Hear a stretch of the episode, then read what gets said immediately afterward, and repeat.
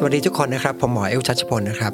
วันนี้เราจะมาคุยกันต่อนะครับ ถึงเรื่องของประวัติศาสตร์การปลูกถ่ายไตนะครับ วันนี้ก็จะเป็นตอนที่ 3 แล้วนะครับ เรื่องราวในวันนี้นะครับจะพูดถึงหมอคนหนึ่งนะครับ ที่ปัจจุบันเนี่ยมักจะได้เครดิตนะครับ ว่าเป็นคนแรกนะครับที่ทำการปลูกถ่ายไตได้สำเร็จสำหรับเนื้อหาเนี่ยนะครับ ผมจะขอแบ่งเป็น2ส่วนนะครับ ส่วนแรกเนี่ยผมจะพูดถึงที่มานะครับว่าหมอคนนี้นะครับหมอโจเซฟโมเรเนี่ย เขาเข้าสู่วงการปลูกถ่ายไตเนี่ยได้ยังไงนะครับ แล้วส่วนที่2เนี่ยเราไปดูกันว่าเขาทำอะไรบ้างนะครับ เรื่องราวนะครับของโจเซฟโมเรที่ผมอยากจะเริ่มต้นเนี่ยผมอยากจะชวนย้อนเวลานะครับ ย้อนเวลากลับไปก่อนเรื่องที่เราคุยกันมาก่อนหน้านี้เลยนะครับ ก็คือว่าประมาณ 3 ปีก่อนที่หมอเดวิดฮูมเนี่ยจะผ่าตัดนำไตไปต่อเข้ากับแขนของผู้ป่วย ที่เราคุยกันไปใน episode ที่แล้วนะครับ เรื่องราวเนี่ยเกิดขึ้นที่ประเทศอินเดียนะครับ วันที่ 23 ธันวาคม ปี 1944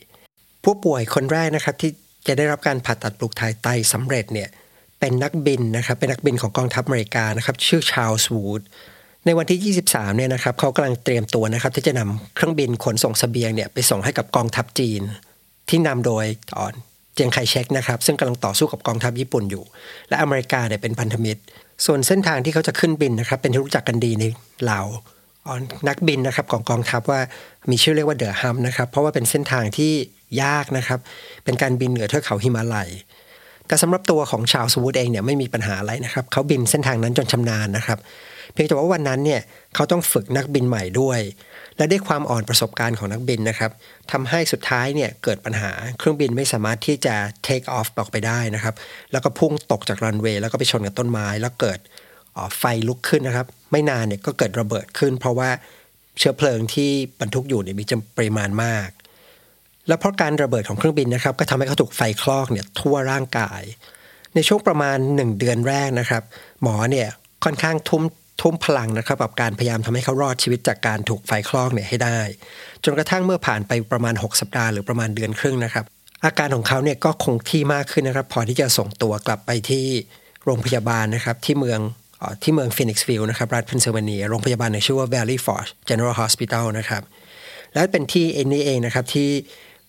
คนไข้ชาวสวูดเนี่ยได้พบกับหมอโจเซฟโมเรเป็นครั้งแรก ในบันทึกของหมอโจเซฟโมเรนะครับเขาบรรยายไว้ว่า ตอนที่เขาเจอชาวสวูดครั้งแรกเนี่ยผู้ป่วยอยู่ในลักษณะที่เรียกว่าค่อนข้างแย่นะครับก็คือเขาบอกว่าผู้ป่วยเนี่ยไม่มีจมูกนะครับไม่มีหูไม่มีปาก ไม่มีเปลือกตา เพราะอวัยวะเหล่านี้ถูกไฟคลอกเนี่ยจนกระทั่ง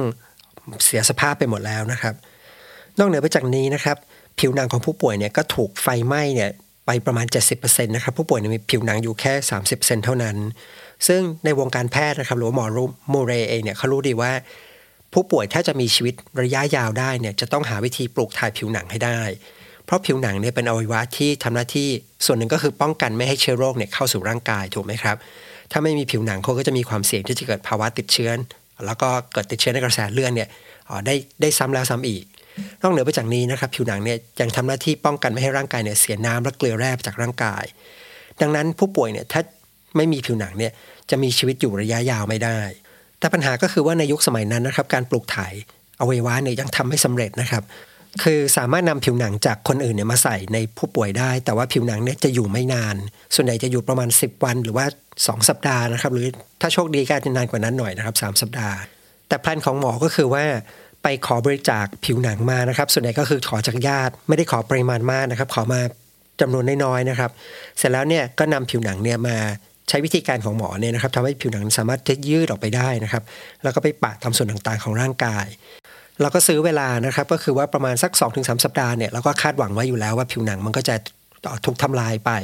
ก็หาผิวหนังใหม่เนี่ยเข้ามาแปะไว้ใหม่ แล้วก็หวังว่าเมื่อสภาพร่างกายของผู้ป่วยดีขึ้นเรื่อยๆนะครับผิวหนังส่วนหนึ่งอาจจะติดนะครับ หรือว่าอีกส่วนหนึ่งก็คือผิวหนังร่างกายของผู้ป่วยเนี่ยสามารถสร้างผิวหนังขึ้นมาทดแทนได้ แต่อย่างไรก็ตามนะครับในยุคสมัยนั้นเนี่ยส่วนใหญ่ก็คือผู้ป่วยเสียชีวิตหมดนะครับเพราะว่าการปลูกถ่ายเนี่ยยังทำไม่สำเร็จ แต่ว่ากรณีของชาลส์วูดเนี่ยนะครับ ต้องบอกว่า ด้วยเหตุผลที่ปัจจุบันเนี่ยเราก็ไม่ได้รู้รายละเอียดมากนะครับ แต่ว่าผิวหนังที่ปลูกถ่ายให้ไปเนี่ยอยู่ได้นานกว่าคนทั่วไปนะครับ อยู่ได้นานถึง18 เดือนนะครับ ซึ่งเป็นกรณีพิเศษมากๆ แล้วด้วยเหตุนี้นะครับทำให้ร่างกายของเขาเนี่ยฟื้นฟู มีโอกาสได้ฟื้นฟูนะครับแล้วก็จนกระทั่งสุดท้ายเนี่ยสามารถที่จะกลับบ้านได้ แล้วเขาก็สามารถนักกลับไปใช้ชีวิตต่อนะครับ ในฐานะของการเป็นนักธุรกิจนะครับออเป็นนักการเมือง แล้วทั้งหมอโมเรนะครับกับตัวชาวสวูดเนี่ยก็กลายเป็นเพื่อนกันไปนะครับ และจากประสบการณ์ครั้งนี้นะครับทำให้หมอโมเรนะครับซึ่งในเวลานั้นเนี่ยเพิ่งหมอเป็นหมอจบใหม่นะครับอายุ 25 ปีเนี่ยเกิดความประทับใจนะครับแล้วรู้สึกเห็นความหวังนะครับว่าการปลูกถ่ายอวัยวะเนี่ยมันเป็นสิ่งที่อาจจะเป็นไปได้นะครับแล้วก็จะเป็นอนาคตของการแพทย์ แล้วจากเหตุการณ์นี้นะครับก็เป็นแรงบันดาลใจนะครับ สร้างแรงบันดาลใจให้กับหมอโมเรเนี่ยที่เขาตัดสินใจว่าเขาจะเป็นหมอที่จะศึกษาเกี่ยวกับเรื่องของการปลูกถ่ายไต แล้วก็จึงตัดสินใจเดินทางไปที่โรงพยาบาลปีเตอร์เบนบริกแฮมนะครับเพื่อไปศึกษาเกี่ยวกับเรื่องการปลูกถ่ายไตเนี่ยกับหมอเดวิดฮูมนะครับที่เราคุยกันไปใน episode ที่แล้ว และนี่ก็เป็นเรื่องราวของโจเซฟโมเรนะครับว่าเขามาสนใจเรื่องการปลูกถ่ายไตได้ยังไงนะครับ ซึ่งในยุคนั้นเนี่ยถือว่าเป็นเรื่องแฟนตาซีนะครับเหมือนเป็นเหมือนไซไฟในวงการแพทย์ ที่หมอจำนวนมากเนี่ยเชื่อว่าเป็นสาขาที่ไม่มีอนาคต หลังจากที่เราได้เรียนรู้แล้วนะครับ ว่าหมอโมเรเนี่ยมาเข้าวงการได้ยังไงนะครับคราวนี้เราจะมาดูกันบ้างว่าเรื่องราวนะครับของการผ่าตัดเปลี่ยนปลูกถ่ายไต ครั้งแรกนะครับ ที่ถือว่าประสบความสำเร็จเป็นครั้งแรกเนี่ยเกิดขึ้นได้ยังไงนะครับ เรื่องราวนะครับก็เกิดขึ้นที่รัฐแมสซาชูเซตส์นะครับที่เมืองบอสตันนะครับในปี 1954 ก็คือประมาณ 10 ปีนะครับนับจากวันที่หมอเมเรเนี่ยได้พบกับคนไข้ชาวสวูดเป็นครั้งแรกนะครับ สำหรับเรื่องราวนะครับของผู้ป่วยที่ได้รับการปลูกถ่ายไตคู่แรกนะครับเป็นฝาแฝดนะครับ เป็นฝาแฝดผู้ชายนะครับ เป็นมีชื่อว่าริชาร์ดกับโรนัลเฮอริกนะครับทั้งคู่เนี่ยเป็นแฝดเหมือน เรื่องราวของทั้งคู่เนี่ยมันเกิดขึ้นเริ่มต้นประมาณ1ปี 1950 นะครับ ก็เริ่มจากที่ทั้งคู่เนี่ยก็จากบ้านไปนะครับ ทั้งคู่เนี่ยเป็นทหาร แล้วก็ไปรบในสงครามเกาหลี โดยฝาแฝดที่ชื่อโรนัลเนี่ยไปร่วมรบกับกองทัพบบกนะครับ ส่วนริชาร์ดเนี่ยไปเข้าร่วมกับกองทัพเรือนะครับ แล้วทั้งคู่เนี่ยก่อนที่จะจากกันไปก็คุยกันว่า หลังจากที่สิ้นสุดสงครามเนี่ยพวกเขาจะกลับมาเช่าบ้านอยู่ด้วยกันนะครับ เวลาก็ผ่านไป 3 ปีนะครับ ก็ทั้งคู่ก็ได้รับการปลดประจำการ แล้วก็เดินทางกลับมาที่รัฐแมสซาชูเซตส์ปรากฏว่าแฝดที่ชื่อโรนัลเนี่ยก็กลับมาก่อนนะครับ แล้วก็ไม่เห็นว่าริชาร์ดเนี่ยจะเดินทางกลับมาสักทีหลังจากที่รอไประยะหนึ่งนะครับ ก็มีจดหมายเนี่ยส่งมานะครับว่าริชาร์ดเนี่ยตอนนี้ป่วยอยู่ที่ชิคาโก และในตอนที่จดหมายส่งมาเนี่ยก็คืออาการป่วยค่อนข้างมากนะครับ ก็คือมีมีภาวะไตวายเรื้อรังจนกระทั่งเรียกว่าเป็นช่วงท้ายของชีวิตแล้ว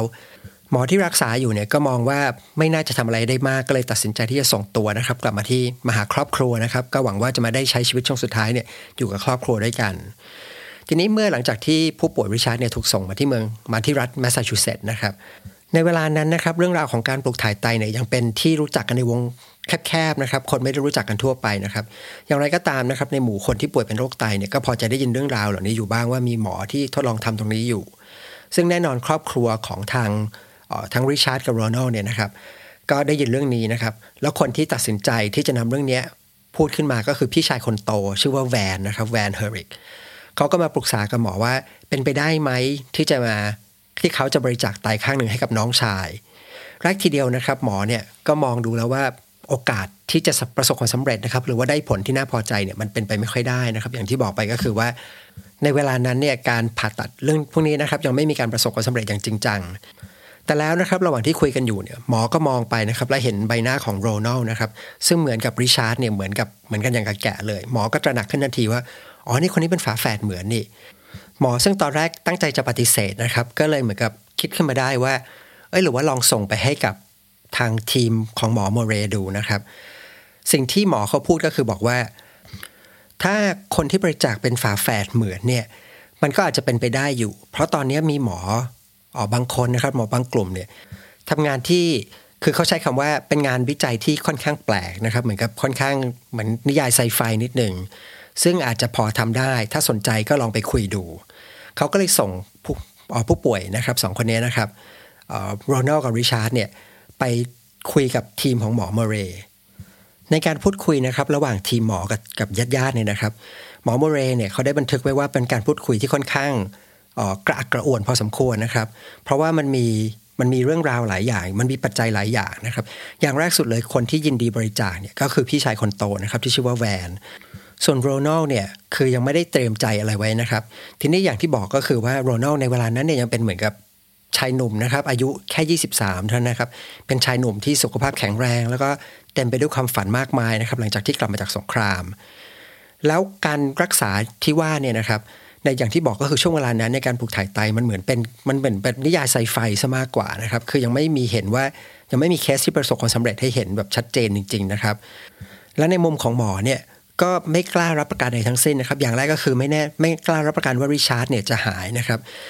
ไม่กล้ารับประกันด้วยว่าการผ่าตัดที่เอาไตออกจากโรนัลเนี่ย ทุกอย่างจะเป็นไปด้วยดี